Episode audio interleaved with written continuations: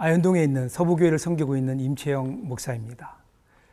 어, 이스라엘 백성들이요, 그 광야를 지날 때 그들이 만나를 먹었죠. 만나의 시작은 기적이었습니다. 그래서 이스라엘 사람들이 처음에는요, 이것을 보고 와, 이게 뭐야? 라고 말한 것이 바로 만나의 뜻이 됐습니다. 처음에는 와, 이게 뭐지? 그랬는데 그것이 반복되면서 이게 뭐야? 또 이거야? 이렇게 불평하게 됐죠. 뒤집어 생각해 보면 우리 일상 속에는요, 그만큼 숨겨진 하나님의 기적으로 가득하다는 이야기 아닐까요? 우리들이 아무것도 아닌 것처럼 그저 지나가는 일상, 그 일상 속에서 기적을 발견할 수 있다면, 그래서 감사할 수 있다면 얼마나 좋을까. 오늘도 말씀을 통해서 우리 삶 속에 감추어 놓으신 기적을 찾는 시간 될 수 있기를 바랍니다. 출애굽기 이십구 장 십 절에서 삼십칠 절 말씀입니다.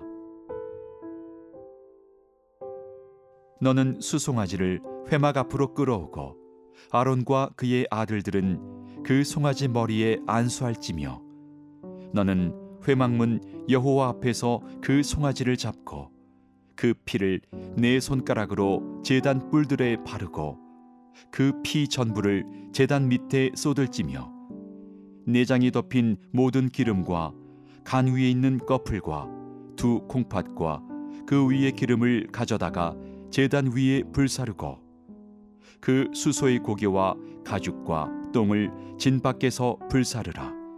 이는 속죄제니라.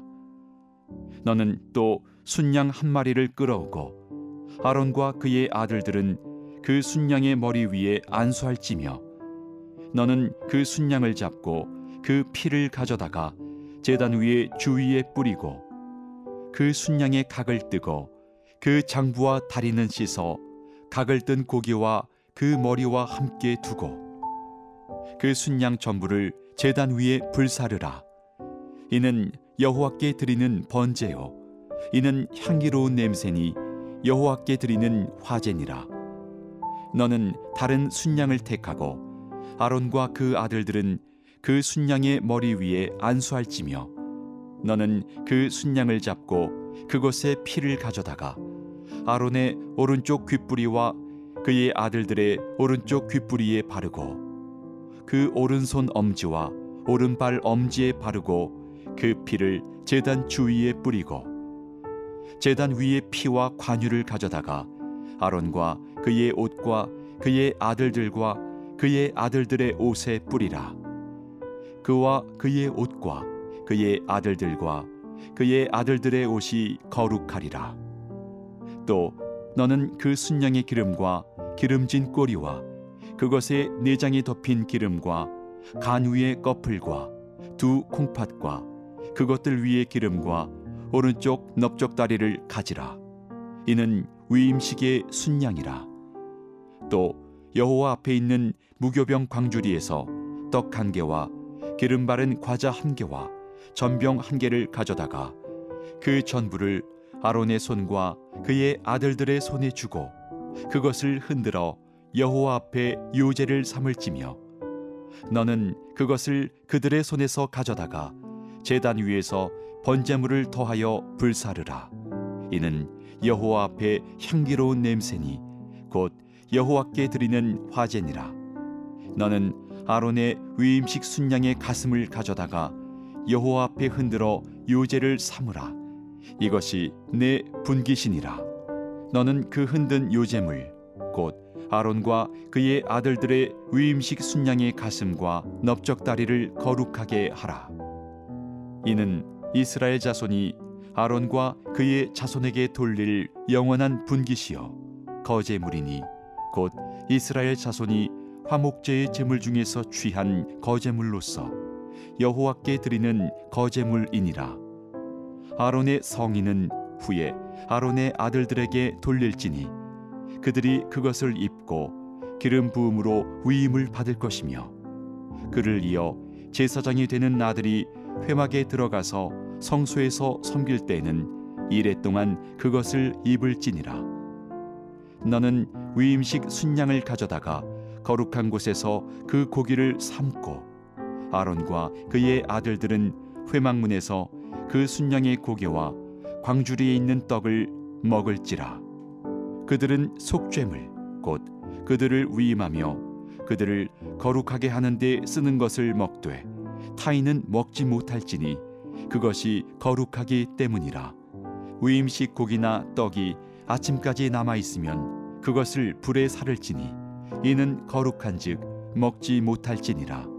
너는 내가 네게 한 모든 명령대로 아론과 그의 아들들에게 그같이 하여 이레 동안 위임식을 행하되 매일 수송아지 하나로 속죄하기 위하여 속죄제를 드리며 또 제단을 위하여 속죄하여 깨끗하게 하고 그것에 기름을 부어 거룩하게 하라.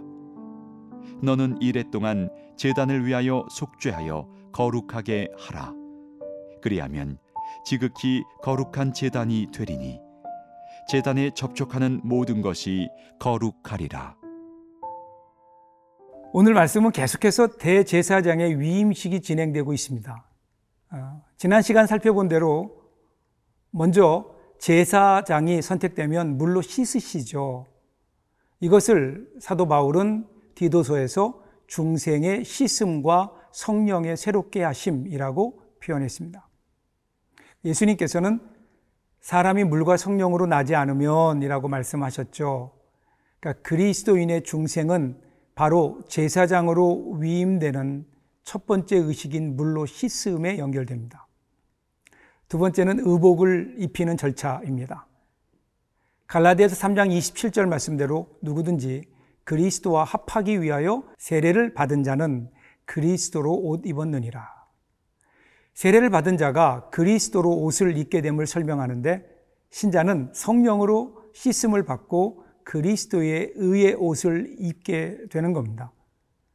사람이 자기가 입은 옷으로 식별되는 것처럼 그리스도인들은 그리스도로 옷 입고 자기의 전 생애와 성품으로 그리스도를 나타내는 거죠.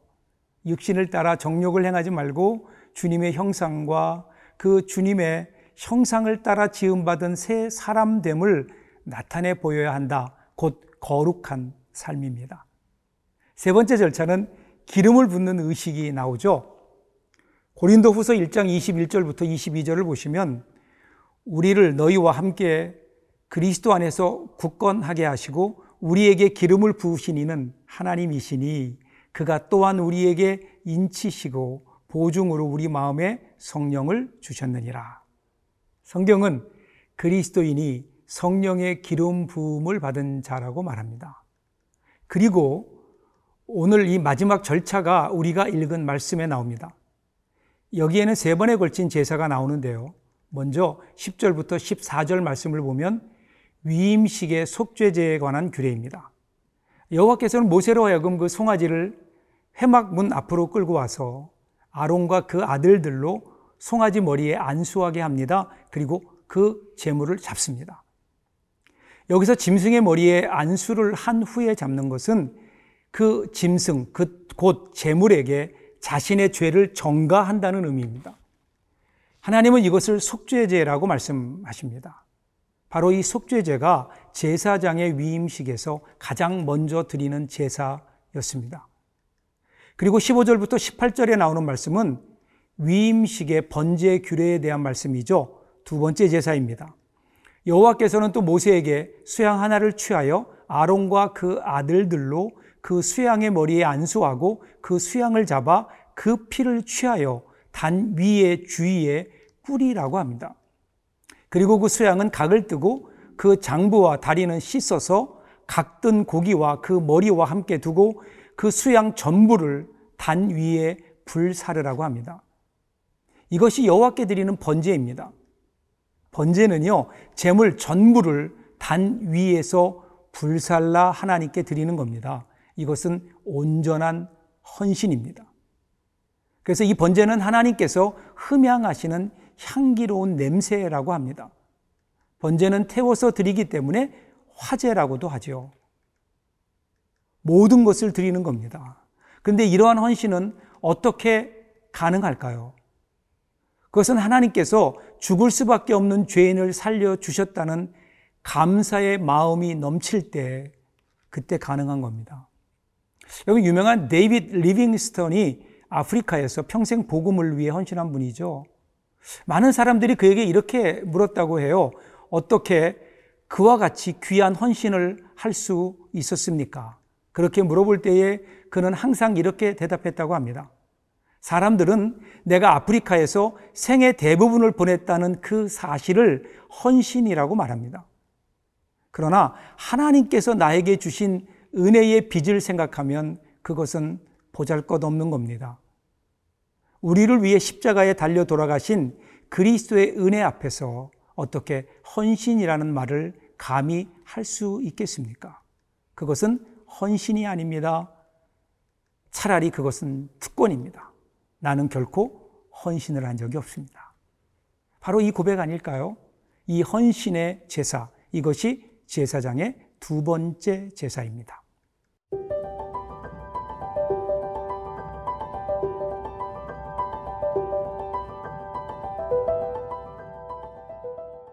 세 번째로 십구 절부터 이십팔 절의 말씀이 이제 위임식의 화목제에 관한 규례입니다. 이 화목제의 과정은 좀 복잡한데요. 이 화목제는 흠없는 숫양을 제물로 드려야 됐고, 피는 제사장의 신체에 바르고 단 주위와 의복에 뿌려야 했고요. 죽은 동물의 일부는 번제로 불사르고 일부는 제사장의 몫이 되도록 했습니다. 이 위임식은 오늘도 계속됩니다. 하나님은 우리를 물로 씻고 의복을 입히시고 기름을 붓고 마지막으로 헌신의 제사를 드리게 하심으로 우리를 이 시대의 제사장으로 세워 가십니다. 이것은 각각 중생의 씻음, 그리스도로 옷 입는 성결, 성령의 기름 부음, 그리고 하나님 앞에 헌신을 의미하죠. 이런 과정을 통해서 제사장이 세워지는 겁니다. 그래서 사도 베드로는 이렇게 얘기합니다. 베드로전서 이 장 구 절에서 그러나 너희는 택하신 족속이요 왕같은 제사장들이요 거룩한 나라요 그의 소유가 된 백성이니 이는 너희를 어두운 데서 불러내어 그의 기이한 빛에 들어가게 하신 이의 아름다운 덕을 선포하게 하려 하심이라.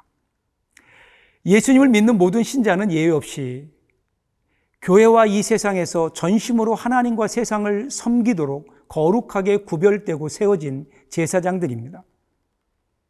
그런데 오늘 우리의 모습을 보면 제사장으로 살아가는 사람들은 많아 보이지 않습니다. 왜 그럴까요?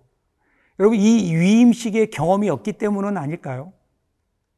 제사장의 위임식은 우리가 어떤 존재로 살아가야 하는 우리의 정체성에 관하여 말해줍니다. 제사장은 하나님의 일을 하는 사람들입니다. 이 일을 위해서 하나님은 제사장들을 세워가십니다. 하나님의 일이란 교회에서 하는 일만이 아닙니다. 꼭 목사가 되고 선교사가 되어야만 하나님의 일을 하는 것은 더더욱 아닙니다. 하나님의 일은 하나님의 영광을 위하여 하는 일입니다.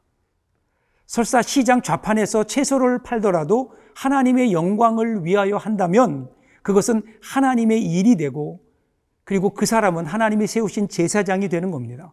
그러나 아무리 근사한 교회에서 목회하는 목사라 하더라도 자신의 이익을 위해서 했다면 그것은 하나님의 일이 아니기에 그는 하나님 앞에서 제사장이 아닐 수도 있습니다. 그러기에 이 땅의 모든 믿는 사람들은 이 세상에서 직업을 가지고 살아가지만 그것이 단지 살아가기 위해서, 먹고 살기 위해서 하는 것이 아니고 자기의 실현을 위해서도 아니라 오직 하나님의 뜻을 따라서 하나님의 영광을 위하여 살아간다면 그 사람들이 제사장들인 거죠. 오늘도 이 제사장적 삶을 살아내는 여러분들이 되시기를 기대하며 응원합니다.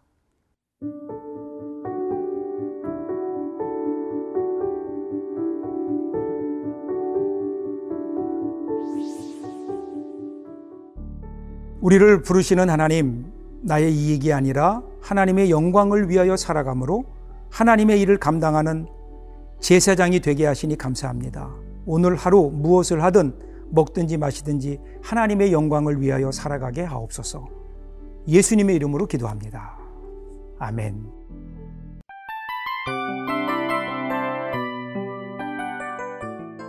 이 프로그램은 청취자 여러분의 소중한 후원으로 제작됩니다.